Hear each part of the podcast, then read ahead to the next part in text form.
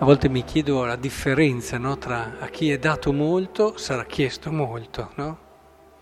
A chi è affidato molto, che differenza c'è tra dato molto e affidato molto? Sarà chiesto molto di più. Probabilmente c'è anche un riferimento alle persone, insomma, e alle responsabilità. Cioè un conto è darti delle cose, un conto è affidarti qualcuno. E, e, quindi questo ci fa sempre molto riflettere se abbiamo delle responsabilità sulle persone.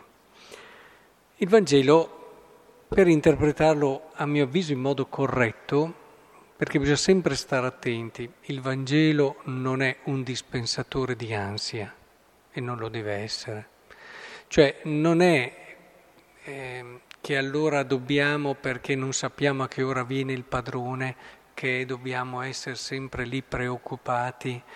Eh, quello che il Vangelo vuole operare è il cambiamento di atteggiamento e di cuore.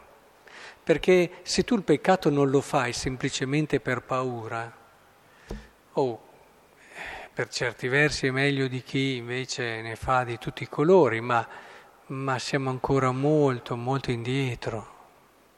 Se dietro a quella che tu chiami responsabilità c'è solo della paura, non c'è una maturità, non c'è una libertà. E quando non c'è la libertà, ahimè, non c'è un amore maturo. Perché eh, quando c'è amore occorre libertà. E nella misura in cui la libertà è maggiore, maggiore è l'amore nel senso maturo. Allora ci aiuta a interpretare questo Vangelo proprio la prima lettura che abbiamo ascoltato, dove il centro non è tanto spostato su stai attento perché chissà quando arriva, ma su quello che è l'atteggiamento interiore, cioè attenzione, se tu pecchi, diventi schiavo del peccato. E questo è mica poco, eh? Rileggiamo appena. Non sapete che se vi mettete al servizio di qualcuno come schiavi per obbedirgli, siete schiavi di colui, a chi, colui, a colui al quale obbedite? sia del peccato che porta alla morte, sia dell'obbedienza che conduce alla giustizia. Prima eravamo schiavi del peccato, ma adesso abbiamo obbedito di cuore a quella forma di insegnamento, eccetera. Non offrite il peccato alle vostre membra come strumenti di ingiustizia, perché dopo il peccato dominerà su di voi. Eh, rischia di dominare e ne diventiamo schiavi. Allora deve essere questa la prima motivazione, sapere che il peccato ci rende schiavi. L'ultima poi, quella più elevata, sarà l'amore. E non si pecca per amore del Signore, per amore dei fratelli. Ma intanto partiamo di qui, perché se tu sei schiavo non arriverai mai all'amore. Dobbiamo convincerci di questo. Ehm, lasciamo da parte un attimo il giudizio finale, quando il Signore arriverà, quando tu non te l'aspetti. Ma cerchiamo di capire che già da adesso la vita nel peccato è una povera vita che ci toglie davvero la libertà, la lucidità, la capacità di vedere nel modo corretto le cose e le situazioni. È come se il peccato ci mettesse una benda davanti agli occhi più o meno eh, eh, di spessore e quindi riusciamo a vedere un po' male se il peccato è poco, male male o non vediamo per niente quando il peccato è tanto. E abbiamo una percezione della realtà deformata. Questo vale anche, ci hanno insegnato sempre i maestri dello spirito, per le passioni. Quando uno ha una passione piano piano non è più lucido. No, man mano che ci entra dentro perde, perde di quella che è la libertà del cuore e quindi se la comincia a raccontare, poi dopo non riesce neanche più ad accorgersi che si sta allontanando più del dovuto da una dimensione di serenità e libertà e semplicità di cuore.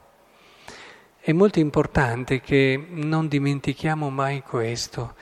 In nome della libertà tante volte si è aperto a quello che ci è sempre stato insegnato che era peccato, no? Liberalizziamo di qua, liberalizziamo di là, togliamo questo tabù, togliamo quell'altro, ma si è davvero diventati liberi? L'esperienza ci ha insegnato che queste persone sono diventate più, molto più dipendenti di prima da questo, da quell'altra cosa e che non hanno trovato la gioia che è figlia della libertà e dell'amore. È molto importante che abbiamo lucidi queste, siamo lucidi su questo, perché quando il peccato è ancora all'inizio, insegnano sempre i maestri, eh, e le radici sono ancora poco nel terreno, piccole, si tira via alla svelta. Ma se lo lasciamo lì e poi le radici diventano profonde, tirarlo via si fa fatica. Provate a tirar via un, albero, un alberello che ormai ha messo radici, eh, si fa molta fatica. Quindi mettiamoci in un atteggiamento di maggior responsabilità sull'oggi e anche per vivere nel modo bello la vita che ci è stata donata, che dobbiamo recuperare il senso giusto dell'amore, delle cose che ci ha chiesto Dio e anche del peccato dall'altro versante. È per questo, per essere più liberi, che scegliamo e impariamo a scegliere, perché a volte non scegliere è già peccato. Quindi abbiamo il coraggio, la responsabilità di fare anche delle scelte forti, coraggiose. Ognuno di noi ha le sue fatiche, eh? tutti. C'è chi fatica più da una parte, c'è chi fatica dall'altra ed è proprio dove fatichiamo di più che non siamo obiettivi e che non siamo ludici. Magari riusciamo a vedere benissimo certi peccati che fanno altre persone e che noi invece facciamo meno fatica, ma su quelli che invece siamo più portati noi facciamo molta, molta più fatica.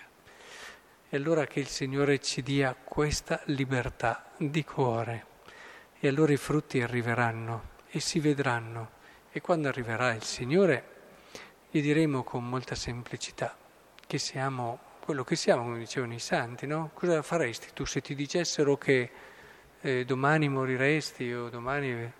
Ma continuerei a fare quello che sto facendo, eh, dicevano. E che ci insegnino questa serenità che è sull'oggi che si gioca, considerando ogni giorno il tempo più opportuno per vivere l'amore.